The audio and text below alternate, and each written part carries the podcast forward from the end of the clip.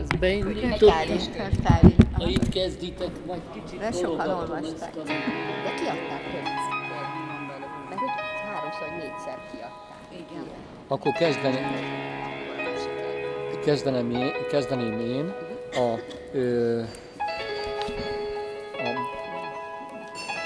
John Williamsnek a Stoner című könyvéről fogunk beszélni. Én azt gondoltam, hogy van háromféle véleményem, amit elmondok. Az első az 4 évvel ezelőtt született, és azt a Molyra írtam meg.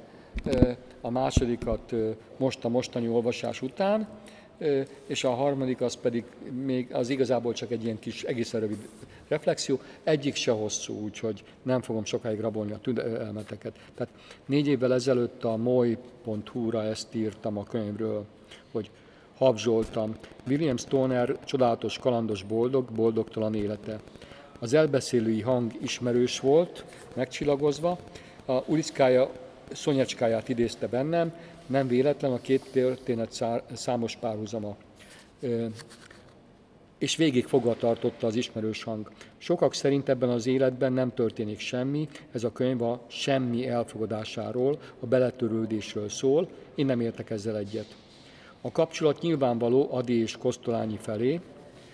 Hát Adynak van az a verse, hogy minden ember fenség, éjszakfog, titok, idegenség, liderces messzefény, és a Kosztolányinak meg van egy verse, amelyik a halotti beszéd, azt majd, az most nem, az hosszú, azt nem akarom felolvasni, aki majd kíváncsi, majd a végén esetleg elmondom, meg is mutatom.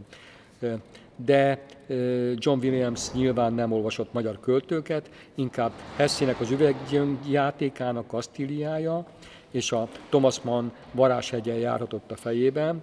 Ez utóbbiból 2 lényeges motívum is feltűnik, találkozás NAFTA-val.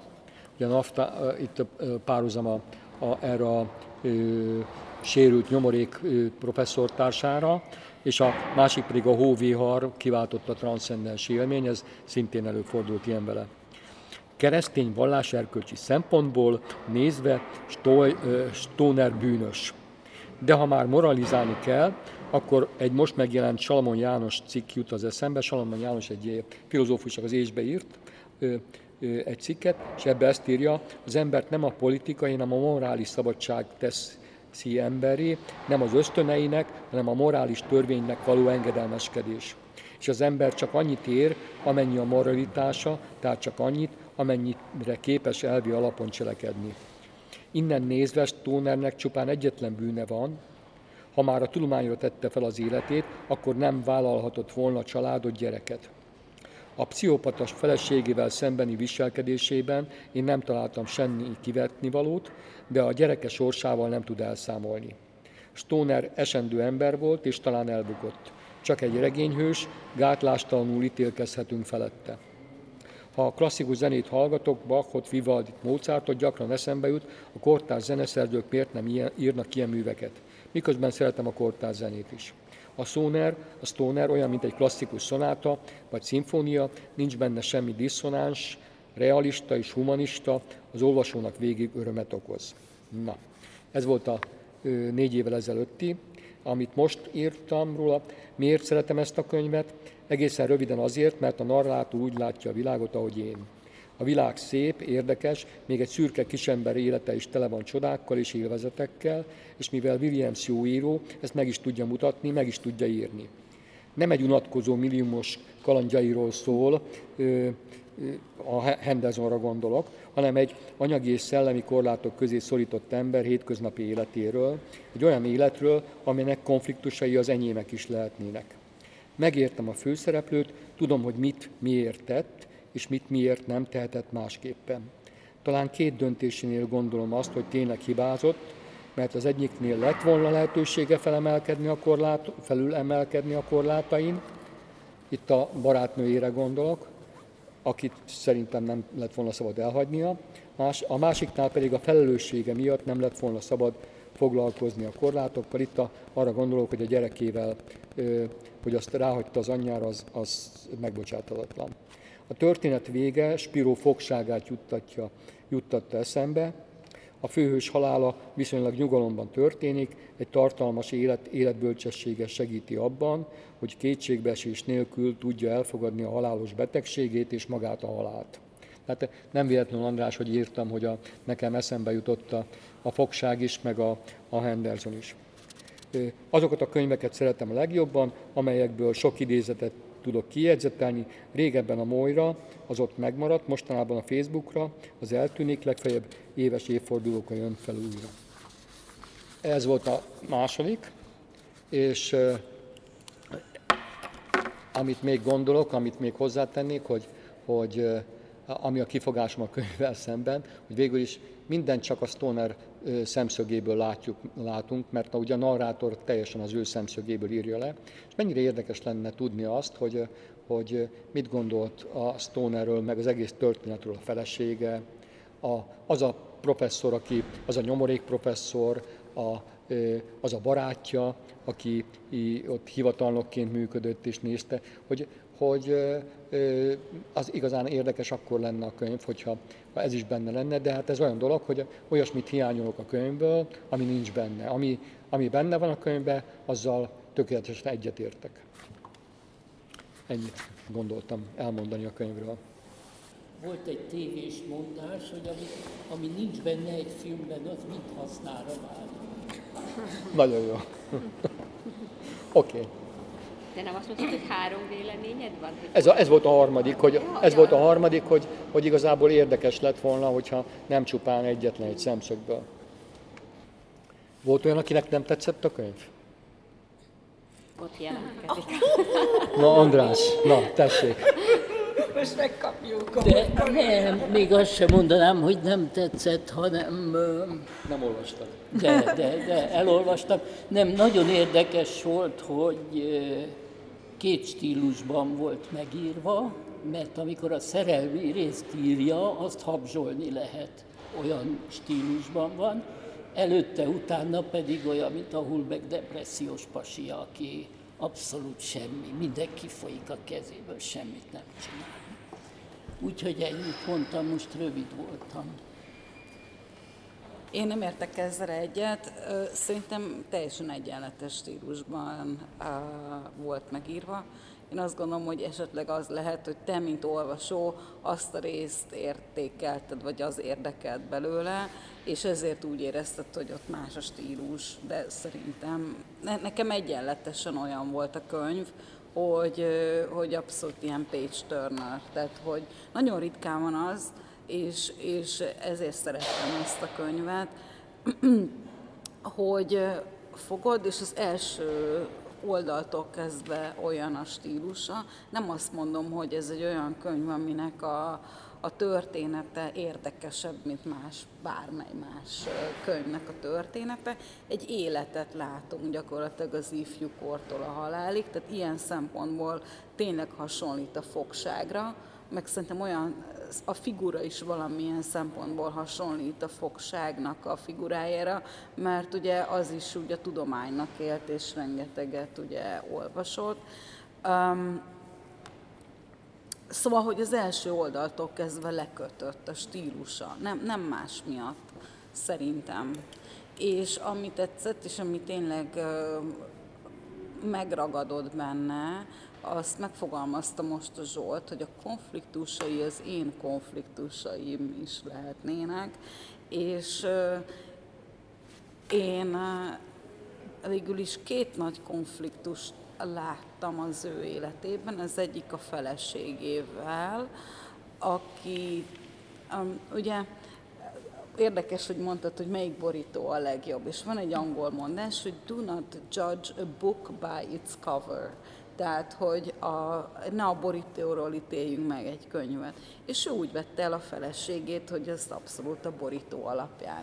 Megtetszett neki a külseje, hogy egy ilyen porcelánbaba, és akkor elvette feleségül, és hát akkor halljaj, mi lett ebből, és nagyon szerintem jól mondott, hogy pszichopata, bár én ezt így nem fogalmaztam meg, szerintem csak simán aljas volt a nő, és valószínűleg azért volt aljas az én szempontomból, mert nagyon boldogtalan volt, és hogyha összehasonlítod a másik fontos nővel az Stoner életében, ugye a szerelme, az meg egy szabad nő volt, tehát hogy egy boldog kapcsolat akkor lehetséges, ezt én mondom, mint olvasó, a könyv alapján gondolnám én, hogy ha két szabad ember között történik. Nem lehetsz boldog egy kapcsolatban, hogyha te ott bezárva érzed magad, és hiába nem zárt a Stoner a feleségét a házasságba, az a nő az bezártba érezte magát, mert az a nő a múltban élt, tehát ez a múltbeli mintákat követett, amikor egy nőnek az volt a feladata, hogy otthon legyen, és háziasszony legyen, meg tiszt legyen a házban, stb. Tehát szerintem az egyik nagy konfliktus az, ahogy elidegeníti a gyerekét a Stonertől, és az nagyon-nagyon aljas módon történt szerintem.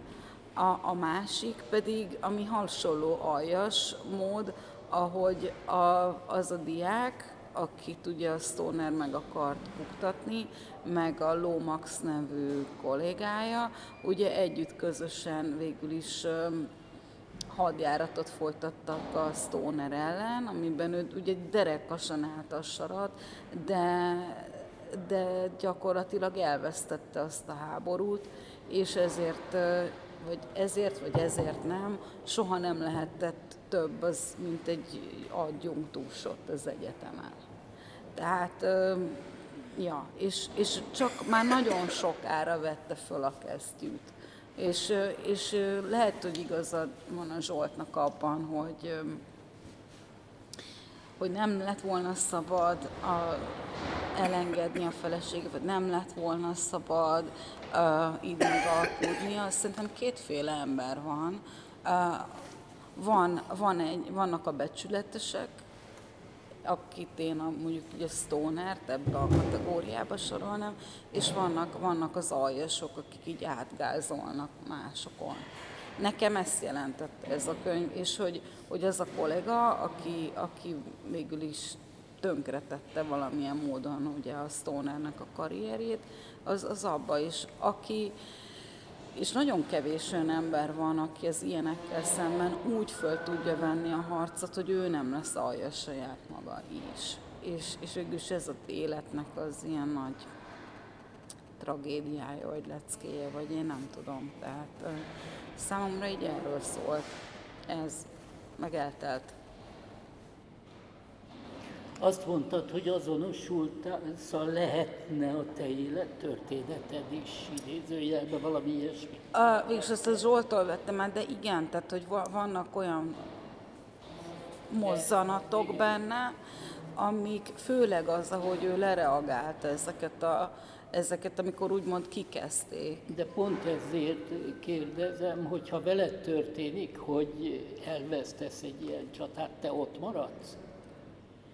Vagy tovább lépsz, elmész máshova. Igen, tehát hogy annyiban, sőt, én még szerintem úgy se tudtam volna állni a sarat, ahogy ő azon a vizsgán, amikor ugye vizsgáztatták azt a doktorandusz hallgatót, hogy mit tud angolból, ugye semmit, és akkor ő nagyon módszeresen ugye végig kérdezte őt, és abszolút nem ment bele a játszmába, tehát igen, hogy ő ezt annyira nem hagyta, és én például azon gondolkoztam, hogy na ez nagyon szép volt, vagy és nem biztos, hogy én bírtam volna állni abban a szituációban a sarat, vagy ilyen, igen, ennyire elvi ember maradni, mert ugye ő elvi alapon akarta megbuktatni ezt a hallgatót, és elvi alapon csinálta végig azt a csatát, amit aztán ugye így vagy úgy elveszett. Utána te maradt? Valószínűleg nem maradtam volna ott egyébként. Ő maradt? Ő maradt, igen. Nagyon érdekes az egyetemnek ez a burok szerepe. Tehát Tehát, hogy van egy ilyen beszélgetés arról, hogy az egyetem menedék azoknak, akik a világban nem állnak meg a helyüket, hogy az elesettek és a szerencsétlenek, tehát, hogy neki egy hatalmas ugrás volt, hogy a gazdálkodó szülők után ő egy egyetemi oktató lehet, és hogy annyira kapaszkodott az egyetemben, annyira védelmet nyújtott neki, annyira az identitása egy év volt az egyetemmel, hogy végig kizárta azt, hogy ott hagyja az egyetemet. Tehát a Catherine-nel való konfliktusban is az volt, hogy akkor nekem innen el kell mennem, akkor nem bírom feladni azt az életet, ami nekem ilyen hatalmas dolog volt, hogy ideig eljutottam, tehát a gyökereiből. Visszahozom egy kicsit egy közelebb. De ő egyébként ott akarta hagyni az egyetemet. Volt egy pillanat, amikor elkezdte mondani a feleségének, és akkor miatta nem lehetett volna. Szerintem benne felmerült ez, tehát ennyiben rácáfolnék. Tehát tulajdonképpen ő is börtönében volt a feleségével való kapcsolatának. Ugye szokták mondani, hogy a börtönőr is rab, de akkor itt a rab volt a börtönőr. Mind az irodalomnak volt itt fantasztikus szerepe, tehát hogy az írónak az irodalom iránti imádata, és hogy az irodalom volt az, ami a sarkaiból kiforgatta az ő életét. Tehát, hogy életre keltette, teljesen a pályájáról kimozdította, és végig gyönyörű, ahogy az irodalom és a tanítás, és ez az elhivatott tudós pálya értelmet ad az életének, és végülis ez az, ami minden problémán átsegíti. Gyönyörű bekezdések voltak arról, hogy mit jelent az irodalom a tanítás számára, hogy ez nagyon szép volt, hogy ez nagyon tetszett nekem. Akkor lehetett érzékelni, hogy ő azért nem akárki, nem egy kis szürke valaki, amikor kiderült, hogy felkéri a tanár, hogy mondjon véleményt egy bizonyos műről, és gyakorlatilag meg sem tud szólalni, nincsenek szavai, és utána nem sokra rá elhatározza, hogy átmegy, és irodalmat fog tanulni. És ez szerintem nagyon nagy belső erőt mutatna. Hát nem menekült ki ebből a helyzetből, nem gondolta, hogy hát ez nem nekem való, nem adta föl, hanem beleásta magát ebbe a világba. Olyan hatása volt rá. Igen. Igen. Elolvastam többször, de rám nem volt. Nem tudom, hogy miért volt ez a lehet, hogy a fordítás lesz, ahol ő is fordította, nem tudom. Én tudom miért. Én is elolvastam többször, mert a könyvben van egy sor róla. Az a mulandóság. Igen, de gondoltam, elolvasom az egész verset, hát ha...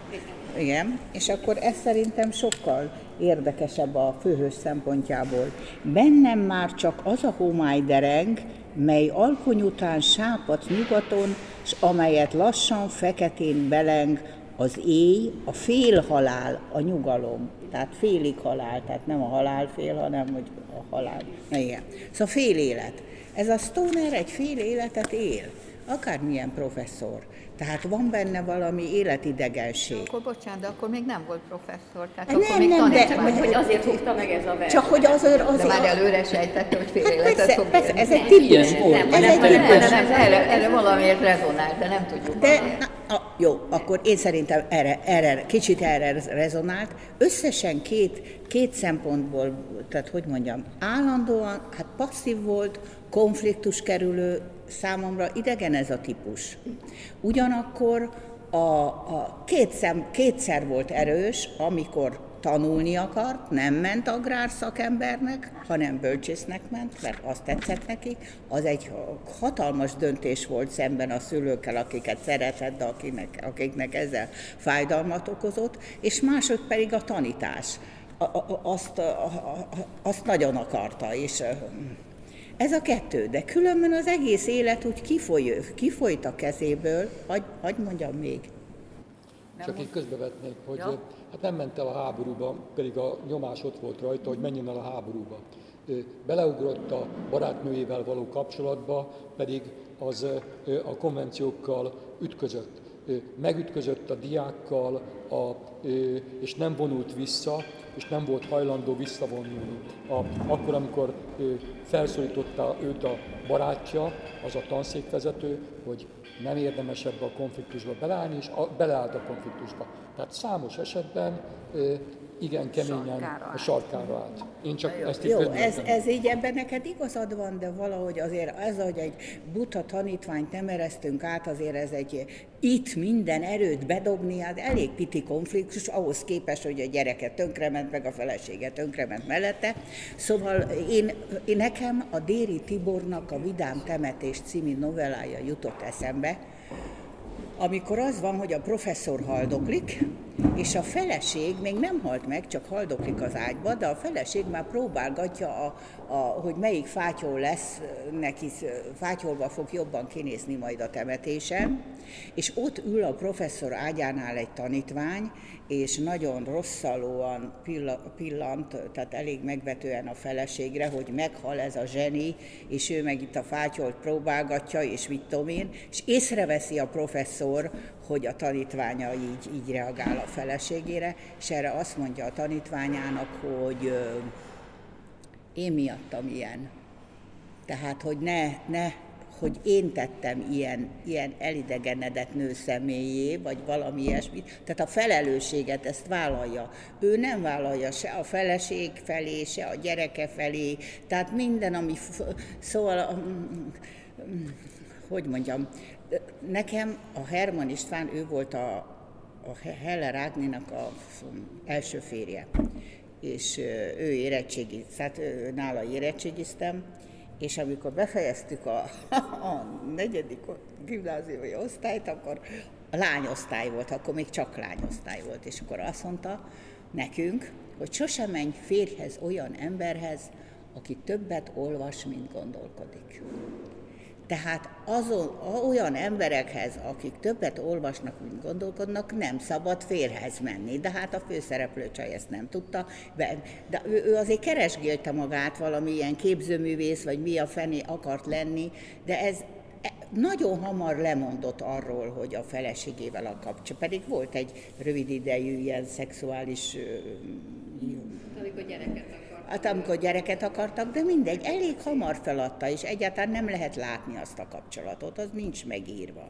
Úgyhogy ezt az egy-két szál, tehát a feleség részéről ez nincs megírva, sőt, a Stoner részéről sincs megírva, hogy milyen. Mert érdektelen kapcsolat volt. Azt az érdektelen kapcsolatot is valahogy azért föl kell vázolni, hogy mitől érdektelen. Volt egy ilyen mondat, hogy egy hónap után rájött, hogy a házassága tévedés volt, és egy év után már azt is feladta, hogy valaha meg lehet javítani. Ez egy ilyen kulcsmondat volt benne. Hát akkor az első 30-40 oldal arról szól, hogy megy tönkre, illetve hogy nem működik a házasságban.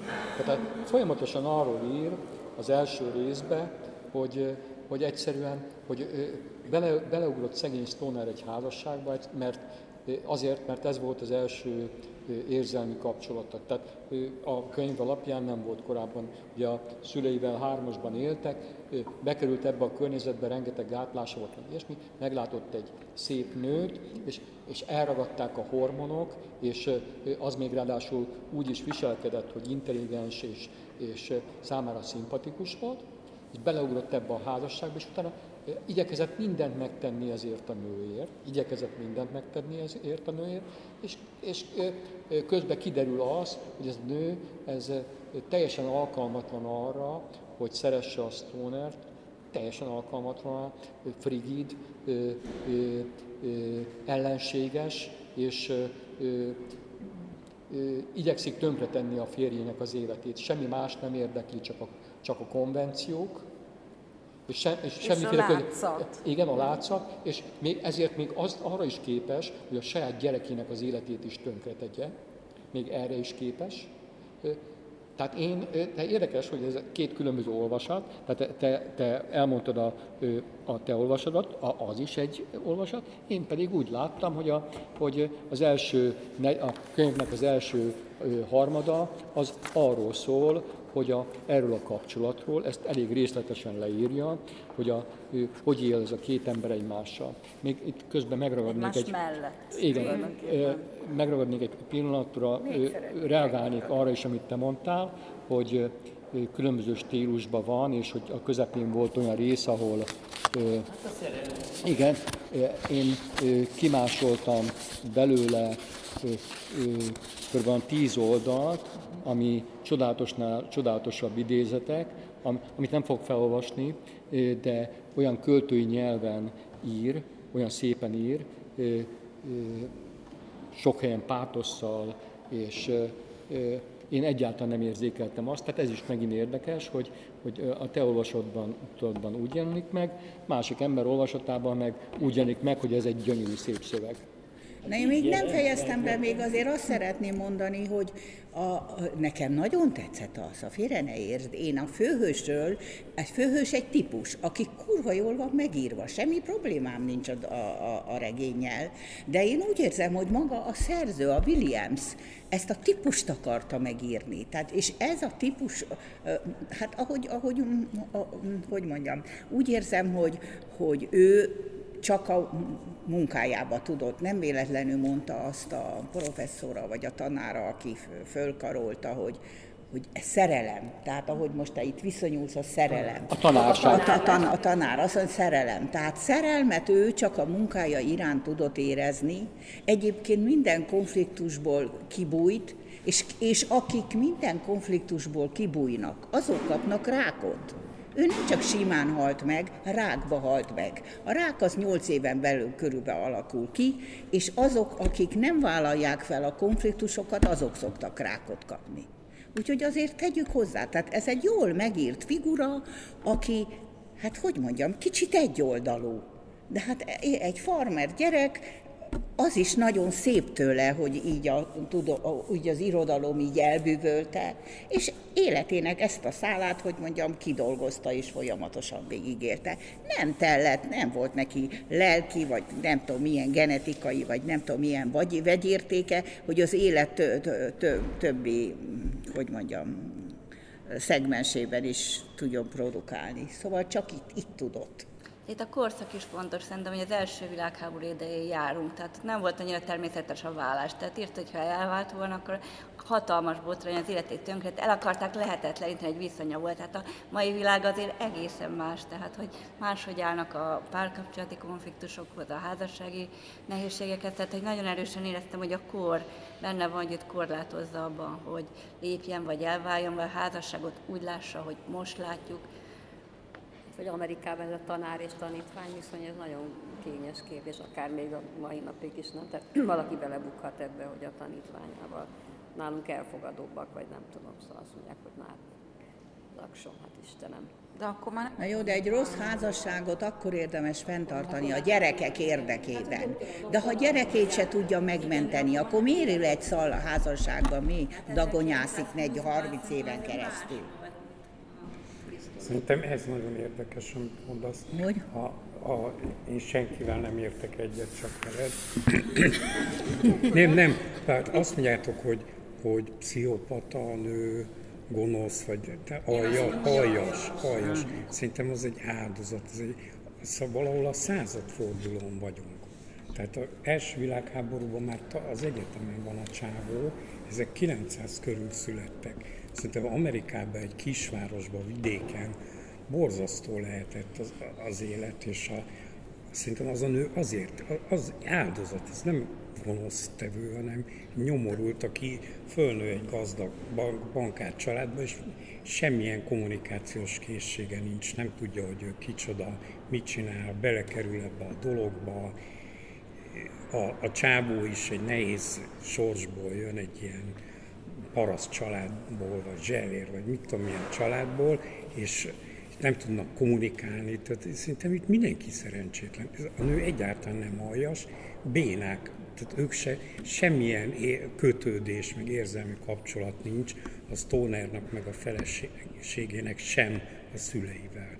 Tehát amit most élünk, hogy támogatni kell a gyereket, meg szeretni, meg törődni, meg abszolút semmi. Tehát semmilyen viszonya nincs a szüleinek. Hazajössz kapálni? Nem. Jó, az is jó. Hello. Tehát hát figyelj, nincs. Tehát ez a teljesen ilyen...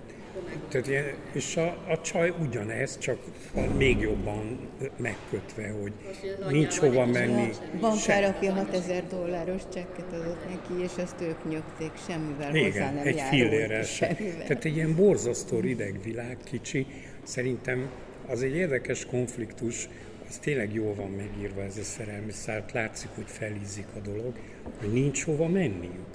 Tehát nincs az az alternatíva, hogy figyelj, akkor hagyjunk itt mindent a picsába, és éljünk szabadon ketten. Ott van a $6000 ház, a gyerek, az izé, nincs hova menni, kitiltják az egyetemekről, hogy nem veszik föl.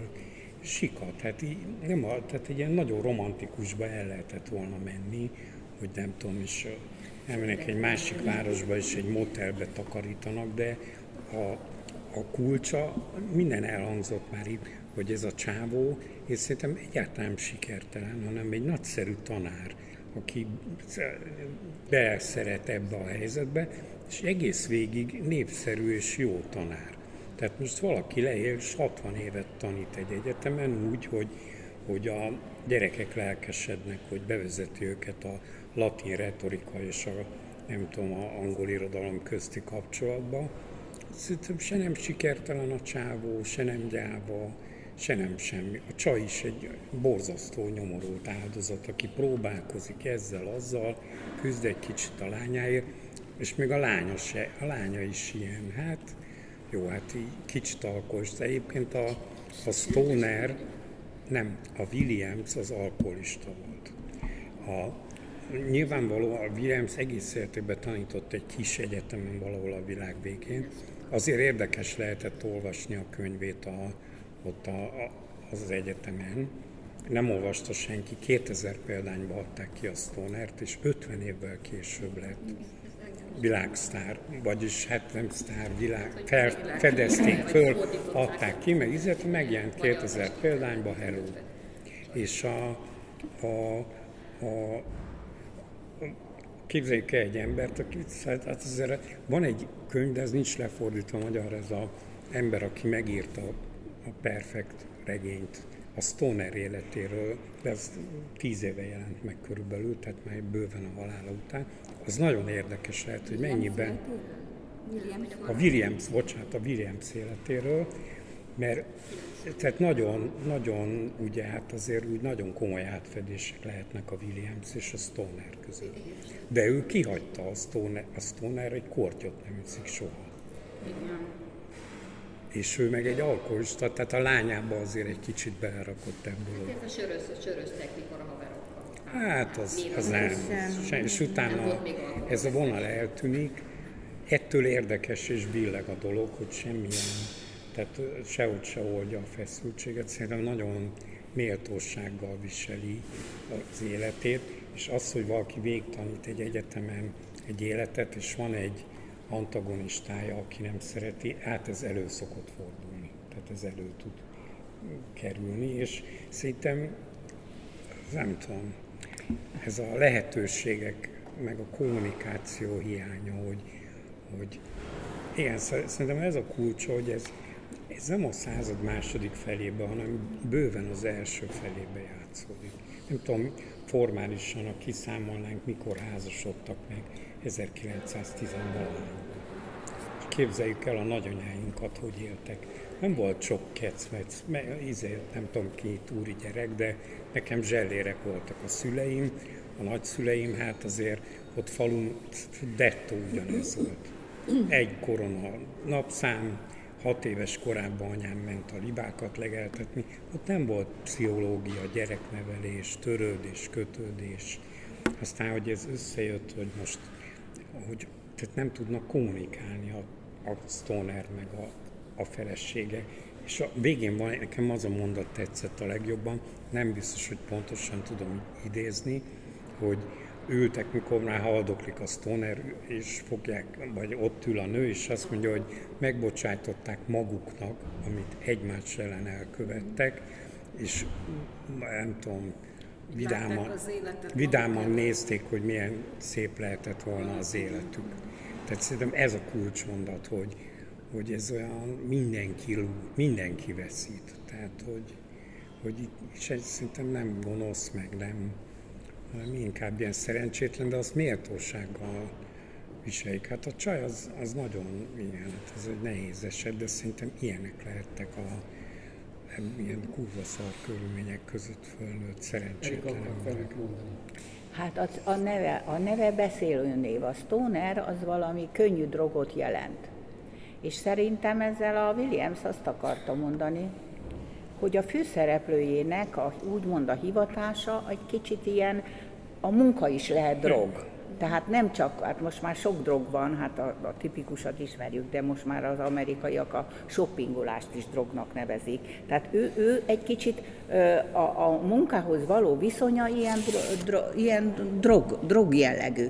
És azon kívül nem tudtam megállapítani, hogy mennyire jó tanár. Azt igen, hogy szeret tanítani, és ezért az életét, tehát ezt a belső tartást annak köszönheti, hogy szereti a munkáját.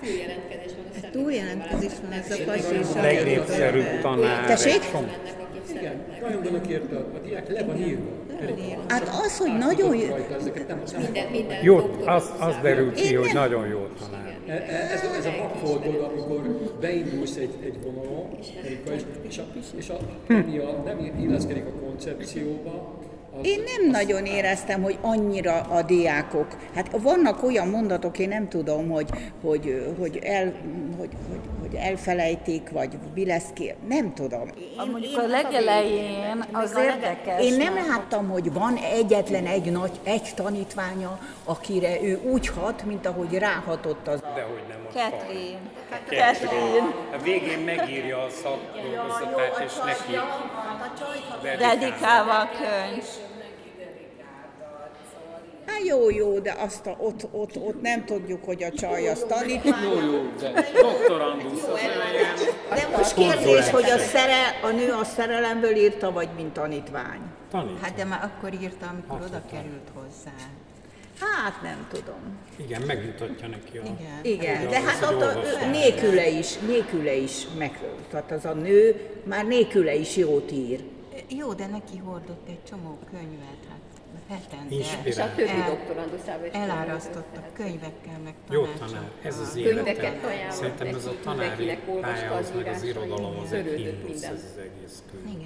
És ráadásul azt hiszem, hogy ő nem megy bele ilyen tanszéki, meg egyetemi intrikákba. Kurvára nem fáj neki, hogy nem professzor emeritus és mert ő tanítani szeret szerintem. Tehát ebben benne van ez, hogy ez az egyetemi visszája. 1000 könyv van Amerikában, ilyen egyetem, ki hogy kavar, meg ki lesz a tanszékvezető. Fölajánlja neki formálisan a barátja, és mondja, hogy Isten ment, sem akarok én adminisztrálni. Tehát úgy is föl lehet fogni, hogy nem akar az a karrier, meg hivatás, be akar menni az órára, és a latin rétorikáról. De egyébként nem tudom, hogy mi a baj. Hát egy emberbe belefér nagyon sok jó tulajdonság, meg rossz. Miért kell fekete-fehér? Én nem értem.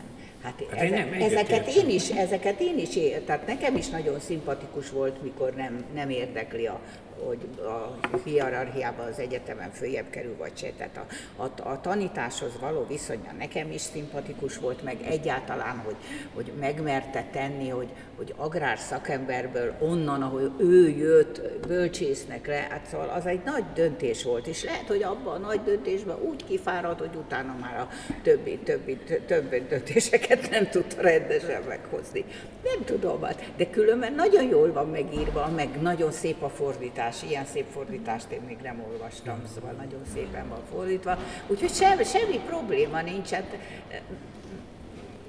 csak jó, neked nem tetszett. Neked a karakter Mi nem tetszett? A karakter, a Stonernek a figurája. De az egész, volt. De csak félig. Jó. De csak félig, jó. Mert van... Félig. Azt mondtad, hogy fél életet élt, nem élt fél életet, teljes életet élt. Neki a tanítás volt a vágya, az volt a szerelme, és azt élte, és emellett volt még egy-két ajándék az életében. Akkor, amikor elbúcsúztatták, akkor azt mondta, hogy úgy búcsúzott, hogy köszönöm, hogy taníthattam. Na, az szép. Tehát tehát a pálya kezdetét és a pálya vége, vagy a pálya kezdetén azt mondta neki a professzora, hogy ez szerelem. Nem veszed észre, hogy szerelmes vagy abba. És közben is van az, hogy az ő számára az élet, a szerelem, az egyetem, a tanítás. Még az jutott eszembe, hogy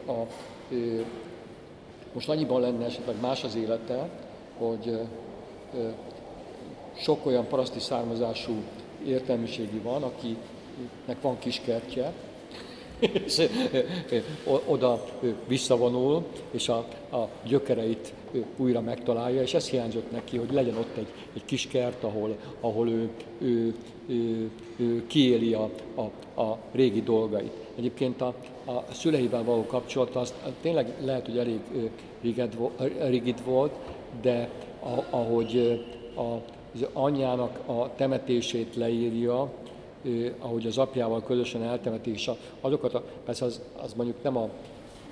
De hát igazából a narrátor és a Stonernek a szövegét azt nagyon nehéz egymástól elkülöníteni.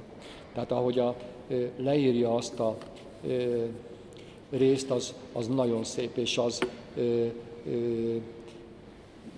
érzelmileg nagyon fűtött, teli van érzelemmel az a rész. Hát ugye ott küzdöttek a földön, és egyé válik. Igen. És egyébként többször olyan is előfordul egyébként, hogy a Stonert azt mondja, vagy azt írja a szerző a Stonerről, hogy a gyökerei védik meg attól, hogy akkor, amikor van a második világháború, és mindenkit magával ragad az elkeseredés, a kétségbeesés, meg az űrzavar, meg hasonló dolgok, akkor ő erre a régi paraszti tartására, erre a gyökereire támaszkodva képes arra, hogy ezen túl menjen. Ezt egyébként, hogyha valaki kíváncsi legyen, ki is másoltam belőle. Tehát van egy csomó idézetem, tehát ezeket az állításokat, amiket mondom, ezeket mindegyiket alá lehet támasztani. Tehát még azt szeretném mondani, hogy én nem látom azt, hogy a feleségének egyetlen egy jó tulajdonsága lenne, azon kívül, hogy a végén nem húzza el, ápolja a Stonert, bár mondjuk ez a rutin, nem húzza el a kezét a férjének a keze alól. Ez a legutolsó pillanatban. Ezen kívül egyetlen egy pozitív megnyilvánulása, hát se ír le a szerző. Tehát az, hogy ez az ember milyen valójában, azt nem tudjuk, tehát azért lenne jó, hogyha lenne az ő szemszögéből is leírva, de hogy ennek egyetlen egy szimpatikus megnyilvánulása nincsen számomra ebben a könyvben, de hogyha valaki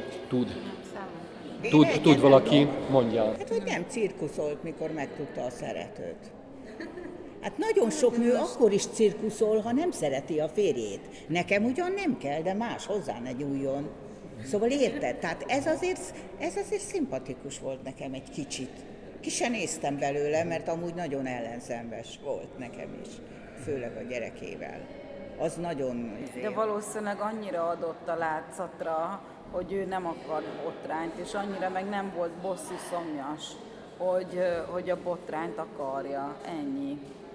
Igazából kényelmesebb volt. Még egy dolgot mondnék még a tanításhoz, hogy ezért ő írt egy könyvet. És ez is a William Salteregó, hogy úgy hal meg, hogy a könyve után nyúl, hogy itt hagytam a világban egy könyvet, mindegy, hogy ez most egy középszerű mű volt, de hogy letettem valamit az asztalra az utókornak, hogy azért ez is fontos, mert ez megmarad. Ugye ez a Stoner nevű könyv, meg a... Igen, hogy ez gyönyörű, hogy úgy hal meg, hogy nyúlna a könyv után, és leesik a kezéből a könyv. Lassan utána. Mi megfölvettük. Mi? Hogy? Nem hallottam. Hát, hogy mi megfölvettük. Hát igen. Tehát ez annyira furcsa, hogy tehát ez a késleltetett tanulságtétel, hogy valaki megír egy könyvet, és egyszer csak valaki fölfedezi, és végszalad a világon. Én szerintem az, hogy most szimpatikus, nem szimpatikus, van jó tulajdonsága a feleségnek, vagy nem, ez szerintem nekem legalábbis tök mindegy. Tehát ez ilyen morális, meg ilyen megközelítés. Szerintem ez tényleg a tökéletes regény. Tehát kevés szereplő van, az mind a helyén van. A barátja, aki meghal Franciaországban, van egy ellenlábasa, annak van egy... a doktorandusz, egy arteregója, szóval, hogy annyira nem tudom, hogy ez... Dramaturgiailag. Dramaturgiailag tökéletes. Tehát, hogy a nyelve, a sztori, a világa annyira arányos, pontos. Én nem tudom, hogy ezt... Azért nagyon kíváncsi lennék erre az életrajzra, hogy ezt 10 évig írta, és iszonyú sokat csiszolt rajta, mert tényleg az látszik rajta, hogy tehát ha én tanítanék egy íróiskolába, akkor azt mondanám, hogy ezt minden hónapban el kell olvasni, és ki kell elemezni, hogy melyik pillanatban merül föl, melyik szereplő, az hogyan hat a sztorira, vagy a történetre, meg kicsoda, meg miért, meg hogy. De hogy te kiírtad ezeket a ízeket, szerintem, tehát hogy majdnem azt mondtam, hogy mérhetetlen profi, de az nagyon idegen lenne ettől, szóval ez tényleg... Meg a katarzis tudta, tehát a végén ott volt, és hogy ugye ez az irodalomnak is a zsinór mértéke, hogy átéli az ember, és szerintem abszolút ott volt a katarzis a végén, az a haldoklási jelenet. Csak nagyon nehéz megmondani, hogy miről szól, hogy méltósággal elviselni a banális életet, vagy szóval, hogy ezen gondolkoztam, hogy mert ugye nincs dráma, hát most végig tanít, van egy kis tanszék, meg a felesége ilyen, meg a csaj egy kicsit alkesz lesz, hát ez azért valljuk be, elég sok helyen előfordult. Tehát... A premisszát keresed, és ott a baráti olvasókörnek a oldalán írtam, hogy a igazán jó regényekben nem könnyű megtalálni a premisszát, mert nem feltétlenül ahány olvasó van, annyiféle olvasat van, és sokkal bonyolultabb ez annál, mint hogy le lehetne szűkíteni egy premisszára. Most figyelj, te az Egri Lajossal vitatkozol, vagy velem? Mert akkor, ha téged érdekel, olvasd el ezt a kibaszott. Ez egy nagyon pontos, és a feléig elolvastam. Érted, a Shakespeare-nek a darabjainak van premisszája, szóval ugye a legjobb könyvek. Hát most mi a legjobb könyv? Én nem gondolom azt, hogy a Shakespeare darabjainak lenne premisszája. Én azt gondolom, hogy az Egri Lajos gondolja azt, hogy a Shakespeare darabjainak van egymondatos premisszája. Én meg ezzel nem értek egyet. Én meg kettőtök között vagyok. Mert a drámának van premisszája, de a regénynek szerintem nincs. Hát minél inkább szövegek a francia új regénytől kezdve, ez nehéz, tehát ezt oldja. Tehát ez valójában az igazi történetmesélésről szól, azért fontos az Egri Lajos, mert mondjuk a filmbe ez tényleg így. Tehát persze vannak a tavaly Marienbadban, vagy vannak ilyen modern filmek, de egy egyszerű hollywoodi film, vagyis egy nagyszerű, de ami most van, az pontosan így épül föl, hogy a 10. percben van az első konfliktus, először föl kell rakni a szereplőket, antagonista, a fekete ruhába jön a Darth Vader, fehérbe a izé, tehát iszonyú pontos elemzése, ez a klasszikus történet, az avantgárd, vagy a modern, vagy a posztmodern. Ebben neked teljesen igazad van, de mondjuk a Hamletet azért adják elő annyiszor, és annyiféle rendezésbe, mert nem egy premisszája van, mert egyszerűen nem lehet eldönteni azt, hogy miről szól. És az igazán jó színdarabokat azért veszik elő újra, és azért rendezik meg különböző formákba, és azért tud különböző színészek belebújni azokba a szerepekbe, és azért lesz mindig más és más, mert nem egy premisszája van, egy igazán összetett színdarabnak is. Egy igazán profi színdarabnak is. Még egy Molière darabnak is az, hogy a fősvénynek milyen emberi tulajdonságai vannak, az egyik előadásban azt a rokonszenves tulajdonságait lehet kidomborítani, lehet démoni gonosz figurának ábrázolni. A darabokban benne van mindegyikben a többféle értelmezési lehetőség. És az olvasóknak és megvan az a lehetősége, hogy különböző olvasatok, tehát ahogy az Erika mást olvasott ki ebből a könyvből, mint amit én olvastam ki, az is benne van, amit az Erika látott, az is benne van az olvasat is, meg az enyém is, és az két teljesen különböző. Figyelj, szerintem nem mondasz ellent nekem, vagy én nem mondok neked. Vannak ilyen szabályok, amik bármikor át, de jó, hogyha tudja valaki. Tehát az Egri Lajos tanította a történetmesélést, és ez ennek egy esszenciája, én szerintem máig is érvényes, és az minden szabály olyan, hogy a hogy jó, ha tudod, és akkor vagy betartod, vagy nem, vagy mész, vagy nem. És az, hogy hány egy rendező ma az Ibsen óráját nem tudom, megcsinálja, akkor nyilván a MeToo után másképp csinálja, mint 30 évvel ezelőtt. Ez nem mond ellent, hanem hát ilyen sok réteg bomlik ki, és az végtelen szar lenne, ha ugyanazt olvasnánk a könyvekbe, mindenki a saját rahat életét is bele, vagy annak a prizmájával. Nagyon érdekes, hogy ki mit lát egy könyvben, mert nyilván hát valamennyire nyilván szűri a... Nekem a gyerekem apja ez a típus volt. Úgyhogy... Melyik? Hát csak egy gyerekem van, és annak csak egy apja van. Igen, így ahogy elnéznek, tiszta porcelánbaba vagy. Hát én nem vagyok porcelánbaba, de én elváltam.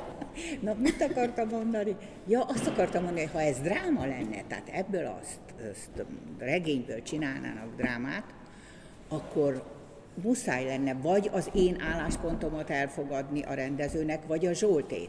Mind a kettő nem fér bele egy drámába, mert annak más egyenes vonalúnak, ott tényleg kell ez a premissza. De regénybe meg éppen attól jó, hogy belefér a Zsolté is, meg az enyém is. Az értelmezés, a holdudva, az értelmezés holdudvarába. Mind a kettő belefér. Tehát van különbség a műfajok között, és az EGRI alapvetően drámákról ír, úgyhogy ne erőszakold jó. a Zsoltot. Nem erőszakolom, vitatkozom. Van egy második könyve, a kreatív írásművészete. Azt nem olvastam. Ez tulajdonképpen a történetmesélés, és hát leginkább ilyen filmes szempontból, ami szerintem máig érvényes, és hát lehet értelmezni, de ezt ahhoz, hogy valaki ezt tanítsa, az nem árt, hogyha vannak ilyen sémák, meg ilyen algoritmusok, amit kiadjal, és szerintem én tudnék kardoskodni az egyrajz, mert van egy történet, annak valahova fejlődni kell. Jó, hogyha a karakterek változnak, jó, hogyha van valami konfliktus, ha van valami megoldás, akármilyen. Tehát, hogy ezek a dolgok, amit nyilván nem ő találta ki, csak ő jól összefoglalta, az, hogy mitől működik egy történet, és ebből a szempontból nagyon érdekes a Stoner, mert ebből nagyon kevés van. Majdnem tökéletesen meg van írva, de nincs ilyen nagy dráma, ha csak ez a Lomax, ez nyilván egy ilyen ellenlábas, meg hát, hogy ez a szerelmi szállott is bekérdez, hogy most elmozdul valami, mert nyilván meg lehetne csinálni, lehet, hogy 30 évvel később úgy írták volna meg, hogy elmennek San Franciscóba és hippik lesznek, vagy nem tudom, vagy 50-nel később, vagy. Tehát, hogy, de alapvetően nagyon minimalista. Az antagonistája itt a világ. A Lomax az antagonista. A világ az igen. Én nagyon erősen érzékelem azt, hogy a Stonernek nagyon erős korlátai vannak. Tehát egyrészt a korlátja vitte bele abba a házasságba, amit be nem kellett volna, és utána azt tartja benne, és az egész életébe ahogy mondtad, hogy az egyetem az egy menedék. Menedék a világgal szemben. Az ő tanárja is ő belehalt abba, hogy látta azt, hogy mi van kívül a világban, ő már öreg volt, és ő pedig ott benne az egyetemen nem ment el a háborúba, és utána később is, a második világháború idején is ott igyekezett a tanítással képviselni azokat az értékeket. Tehát a külvilág az ő ellentéte, egy szigetet kellett neki létrehozni, abba a szigetbe kell neki megmaradnia. És ott éli le az életét, és mivel ezt le tudja sikeresen élni ezt az életét, kisebb-nagyobb megalkuvásokkal, ezért nem tragikus az élete végül is, nem megy katasztrófába végül is, úgy tud meghalni, hogy ugye érdekes, hogy az úrinak végig kell járni az egész világot, hogy a végén megszerezze azt a bölcsességet, ő meg ott ül vagy ott van az egyetemen, és elzárkózva a világtól, teljesen bezárkózva az egyetembe, és az angol tanítás, meg ilyesmi, egy-egy külső impulzus jön hozzá, de mégis ott benn akar maradni az egyetemben, és ugyanoda jut, hogy végül is a halálát egy értelmes módon tudja, az életét értelmes módon tudja lezárni, és nem kétségbeeséssel. Ez nagyon szép volt. Jó. Nem, ez tényleg érdekes, hogy van egy könyv, én nagyon szeretem a Daniel Kahneman nevű német írót. Annak van egy könyve, a világ felmérése, abból csináltak egy filmet, ami nagyon jó, kevés jó könyvből készül nagyon jó film. És annak is ez a szembeállítása az alapja a könyvnek, hogy a Humboldt, aki kortársa volt, és az egész világot bejárta, mindent fölmért, begyűjtött, nem tudom mi, ilyen nagyon expanzívan tudsz, hogy lehet a világot fölmérni, és a Gauss az meg... Igen, a Gauss az meg semmi, egy faluba ért, és ki sem mozdult, csak agyalt. Tehát, hogy ez is fölmerül, ez a Párizs, 3-szor meg van említve, pedig eltett volna a feleség Párizsba. Azért lett ő boldogtalan, mert nem ment el. De egyébként ez többször, tehát hogy a Franciaországba átmenni a háborúba azért, hogy megnézni Európát, meg nem tudom, és a Stonerbe föl sem merül, hogy bárhova menni, hogy a könyvek, meg ez paraszt a föld. Neki az. Van a földre többféle jelző is a könyvben. Azt akartam mondani, hogy ez a Párizs, meg ugye az a téli, amikor valami karácsonyi szünetben a szerelmével elmennek, és akkor ugye mondja, hogy ez a hét, ez mindig a miénk lesz, tehát ez is a Casablanca-ból egy idézet, ugye, hogy we'll always have Paris, tehát hogy a Párizs az mindig a miénk lesz, és hogy ugye a feleségét meg nem vitte el Párizsba. Lehet, hogy tényleg ez volt a baj. Na, ezért volt boldogtál a szegény. Igen, szegény nő. Nem jutott el Párizsba. Mennyi rétege van? Ez a Párizs, ez nem jutott eszembe, hogy ez... De mindenki, tehát többször fölmerül ez a Párizs. Mert akkor kap hisztérikus rohamot, nem? Amikor vendégség van náluk, és hogy elmehettem volna a nagynénémmel Párizsba, és akkor kivonul egyszerűen, ott hagyja, és akkor a Stoner mentegeti, hogy hát fáradt, meg nem tudom, és akkor köszönöm a vendégeiktől. Ez olyan, mint a csehoknál a Moszkva. El kéne menni Moszkvába. Igen. Ők kis a cseresznyéskát ott izélnek.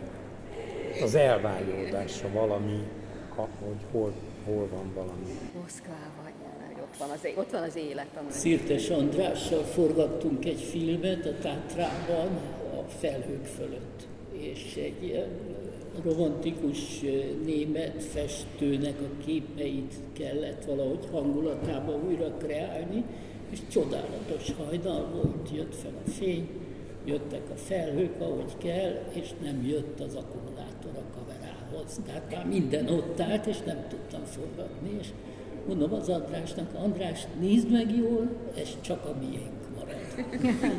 Felvételnek készül. Egyébként akkor is hisztérikus volt a nő, hogy megtudja, hogy a lánya terhes, amikor sikít, amikor... Igen. Csak azt mondja, hogy olyan vagy, mint apád, olyan, nem tudom milyen szót... Ez az ő vére. Igen, az ő, hát hogy ilyen buja és mert a szerencsétlen, hát aztán a nőnek az már az volt. Vagy. Igen. De amit Gyuri mondta, hogy tényleg, hát mikor játszódik ez. A szexet, tehát ugye... Igen, már kislány az belehúz a bulis életben. Igen, de hogy az mondja, az Ady, aki hát milyen nevelést kapott, nyilván úri lány volt, zongorázni megtanult. Te meg azt mondod, hogy a Stoner beleugrik a házasságba. Amikor a nővel találkozik, addig szerintem soha nem is beszélgetett egyetlen nővel.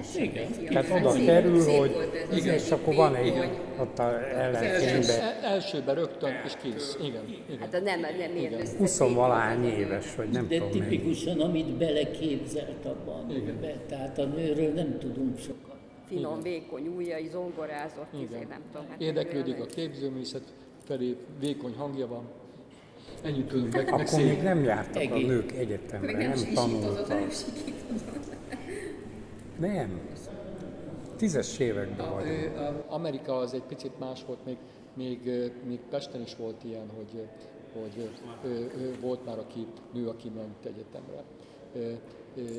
Mondjuk persze, hogy egy amerikai kisváros, az, hát én azért azt gondolom, hogy például a Stoner a barátnőivel elmentett volna egy másik városba egyetemre. Azt megtehette volna. Én azt gondolom, hogy nem volt ő annyira azért odakötve, hogyha neki... Ő sehova sem megy. Nem megy el New Yorkba megnézni a izét a felszabadulás szóval. Nem lett volna szabad a gyerekét hagyni. Főleg az, hogy a gyerekét nem lett volna szabad hagyni, hogy azt az anyja így... Igen, és hogy így... Hát, tehát mit tehetett az anya jó szándéka, úgymond idézőjelben, tehát hogy jót akart a lányának, népszerű legyen, így fogalmazott. De a feleségével szemben nem állt a sarkára egyszer sem. Hát amikor kipakolta a dolgozó szobáját, úgy pofon kellett volna vágni, és holnapra visszapakolsz mindent. Vagy a lánynak azt mondja, hogy de ma én itt akarok maradni az apuval, és itt így szeretnék. De ez a gyerek sem.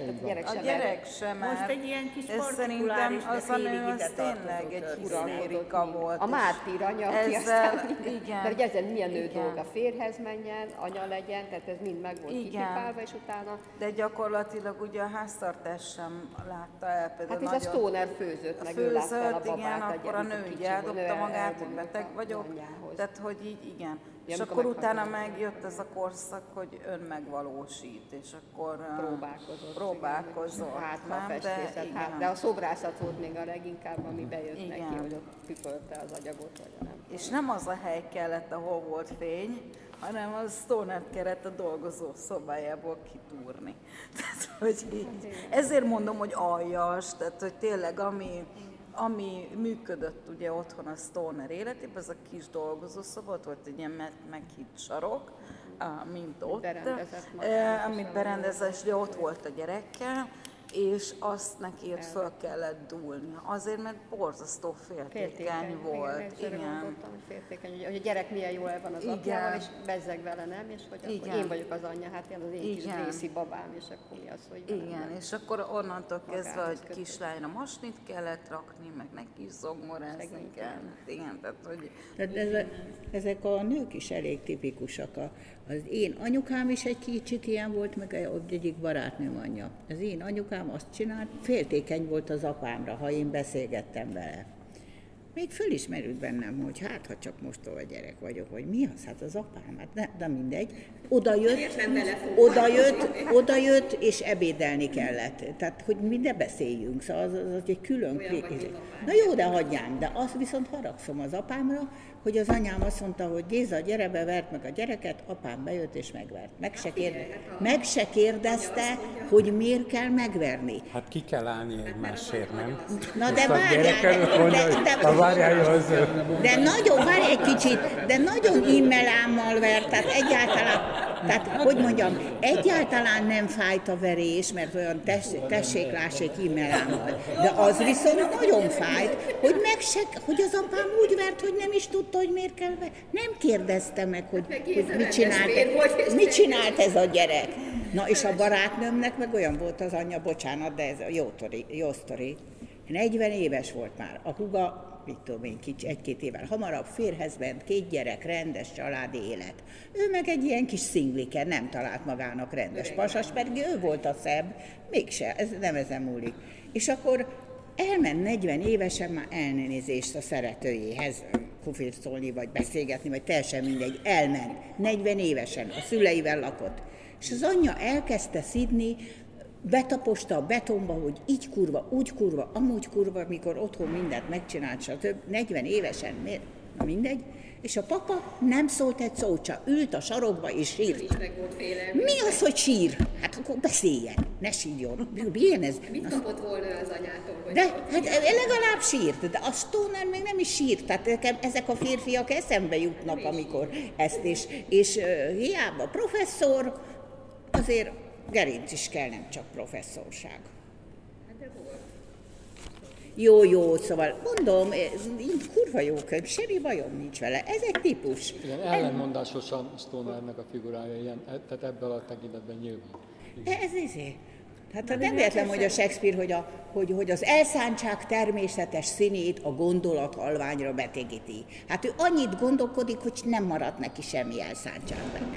Tehát nem is volt. Tehát túl gondol. A gondolat a tett halála, nem? Nem. A tett halála, az okoskodás, sokan, ez Madácsnál is van, Shakespeare-nél is van, Goethe-nél is van, hogy szürke minden elmélet, barátom, de zöld az élet aranyfája. De tehát akkor mi a szart csinálunk most itt? Hát mi nem, mit tudom én, a Gellért hegyet másszuk meg, vagy berúgunk, mint a szállat, egy diszkóba megy. De ezt nem zárja ki, már ne haragudj. De hát most ez egy gondolatcsere értelmiségű. Na, de nem egyedül vagyunk, 12-en vagyunk. A gondolatot, meg a tettet, meg az irodalmat, a sztorit, a szerelmét. De 12-en vagyunk, és nem analizálunk, hanem beszélgetünk egy regényről. Tehát nem szellemi onániát csinálunk. Dehogy nem. Nem, hát miért? Mit most mi kefélünk verbálisan?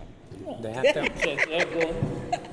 akkor neked azért nem szimpatikus a Stoner, mert olyan, mint a férjed volt, hogy a gyereked adta. Nem, annál jobb a Stoner, nem, a Stoner jobb, szerint jobb. Hát de azért emlékeztek. Jobb, mert azért ez csak cikkeket írt a férjem apja, a Stoner tanít, és a tanítást én tisztelem.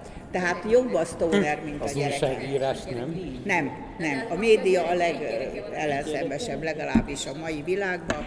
Amit a média csinál, inkább lennék takarítónő, mint újságíró. Ennek ellenére teljesen szomorú vagyok, hogy az unokám elment újságírónak. Hát nem te. Azért azt hozzá kell tennem, hogy nagyon sarkos elképzeléseid vannak sok mindenről. Hát tehát a sok újságíró nagyon szar, vannak nagyon jó újságírók, akik nagyon jó dolgokat írnak. Jó, de néha magamban se értek egyet, szóval hogy mondjam, szeretem kiélezni, de azért visszakozhatok, ha nagyon akarod egy kicsit. Nem, Istenem. Én nem, sőt. Harcolj. Ha már a Stoner szemére vetted, hogy nem harcolsz, akkor harcolj. Teljesen egyetértek mindenbe, amit mondtál. Nem abba kötök bele, hanem abba, hogy néhány hónappal ezelőtt azt mondtad, hogy marhaság, ha szabályok vannak az írásban, marhaság, hogy azt szerint kell megírni. Pont az ellenkezőjét mondtad, mint amit most. Nem tudom miért, az is jól hangzott különben, szóval... Nem, szerintem ilyen szabályokat kell ismerni. Hogy átlépjük őket. Működik, persze. És az elemzésnél is, meg az írásnál is ez alap. És ezen kívül minden szabály tényleg olyan, hogy hát most... lehet azt nagyon kreatívan, meg jól, de az elemzésnél is érdekes a szabály. Onnan jutott eszembe ez az Ady Lajos, most épp nem foglalkoztam vele, de Stoner egy nagyon minimalista. Tehát legalább 60 vagy 70 évet föl a sztori fölölel, és kevés dolog történik, és az is olyan majdnem, mert a csajjal az nagyon szép, de aztán belátják, hogy nincs közös életük, nem tudom, és akkor, tehát hol a nagy sztori? Tehát, hogy hát ott van a nagy sztori. Nem, hogy azt mondjam, hogy a második. 46 ott tanított, 56-ban bekövetkezett haláláig. 1910-ben iratkozott be, és ott tanított egészen. Tehát azért mondom, gyakorlatilag az első két mondatban benne van, hogyha... De ez egy nagyon bátor dolog, hogy azt írja, hogy hát ez a könyv nem fog semmiről szólni. Nem árulok zsákba, most tehát.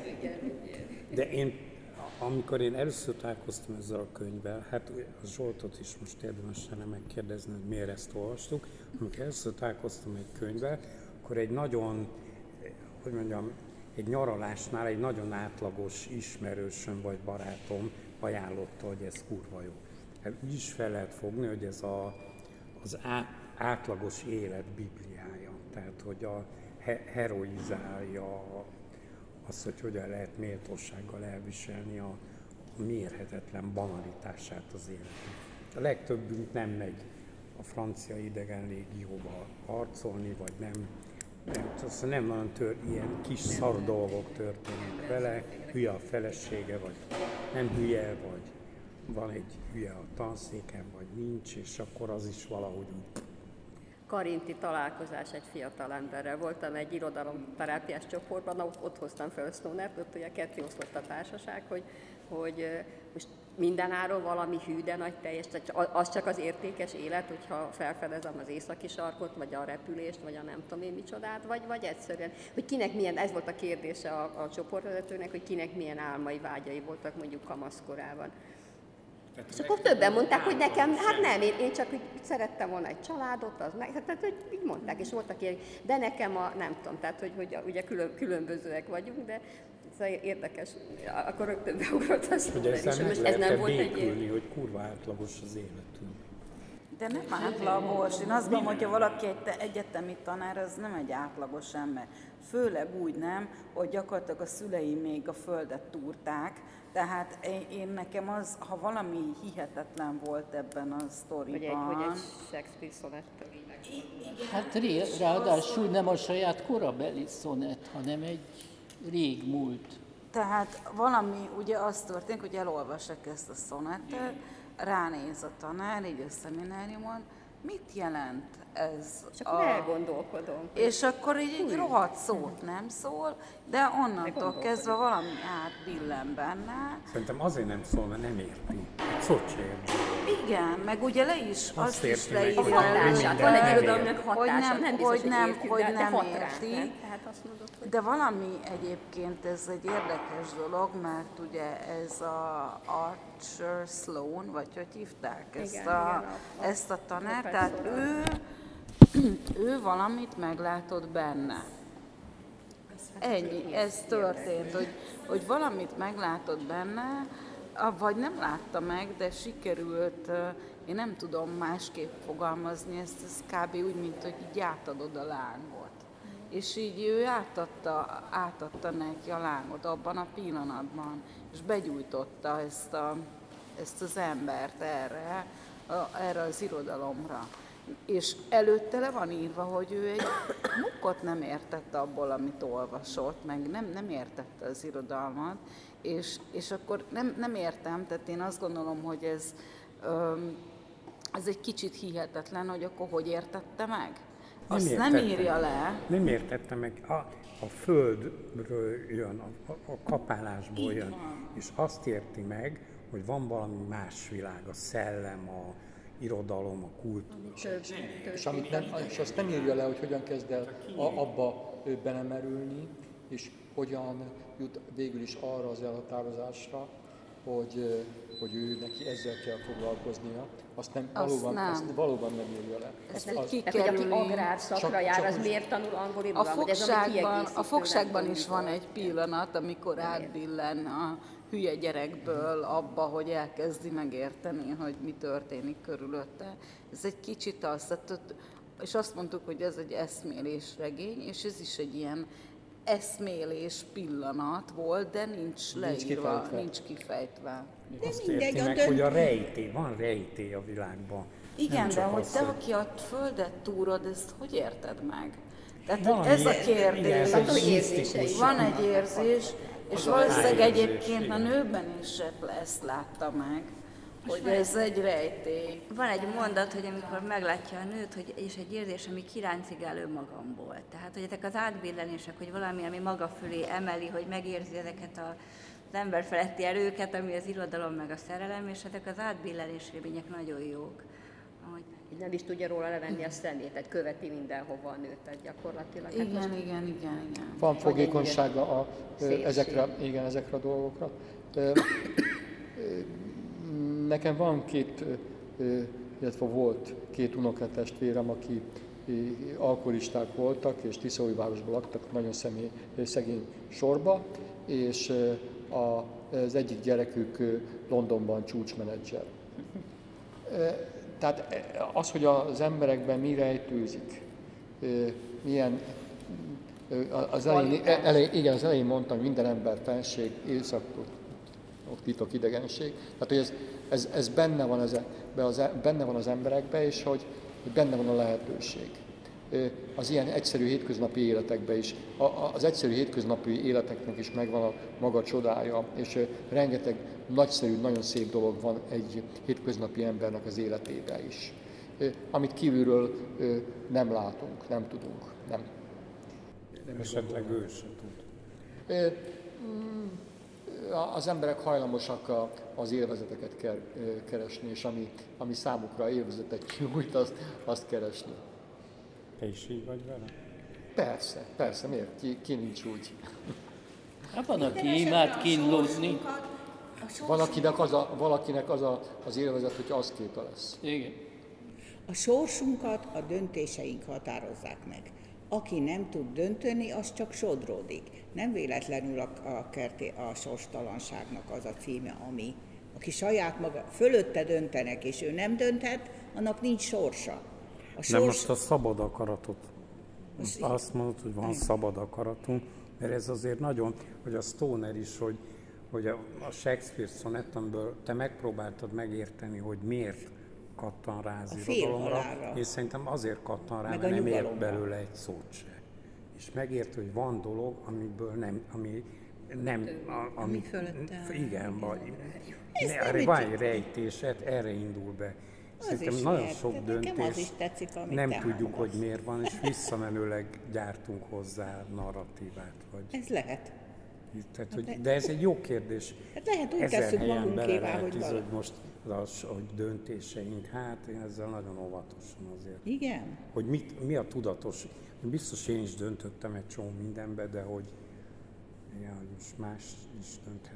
Például mi szakiskolákban, ugye a szakmunkás képzőkben, hogy a magyar tanítás, meg nem tudom, levették ezeknek az alaptárgyaknak az órát. Én ugye magyar szakos voltam, mert legtöbb osztálytársam magyar tanár lett, és elment szakiskolába tanítani, és mondta, hogy az milyen kihívás, hogy a lakatos fiúk tanulóknak, és hogy de tudott olyan órákat tartani, hogy figyeltek rá, és azt mondták, hogy tanárnő, tehát hogy vagy aki elmegy börtönökbe mesél. Lehet, hogy ilyen túl idealista vagyok, vagy naív, vagy nem tudom, de hogy az irodalomnak igenis van ereje is, hogy meg tud fogni a földet. Szóval Isten ments, hogy azt gondoljátok, hogy megint javasolni akarok, de továbbra is már mondtam, az Illúziók könyve az Austerről, az abszolút, mintha ennek hát nem a folytatása, de úgy gondolatilag, vagy az ellenpárja. Az mindenkinek ajánlom, hogy olvassátok el. Illúziók könyve. Jó. És nem értesz egyet? De én Auster fan vagyok, tehát én elfogadom. Jó. Legközelebb akkor találkozunk ezzel a könyvvel. És én időközben felvetettem azt, és lehet arról is beszélni, vagy lehetne, hogy akit érdekel, hogy nem feltétlenül csak egy havonta találkozni, nem kötelező jelleggel, akiknek lenne kedve hozzá, közben, utána fél időben, mondjuk minden. Igen, nem egy meghatározott könyvvel, hanem esetleg leírnánk azt, hogy én éppen ezt olvasom, te meg azt olvasod, ő meg azt olvasod. Erről fogok egy-két dolgot mondani, vagy voltam moziba, és láttam egy jó filmet, vagy hallgattam, voltam koncerten, és volt egy ilyen kicsit ilyen kötetlenebb, nem feltétlenül, nem kell fölvenni magnóra se, hanem csak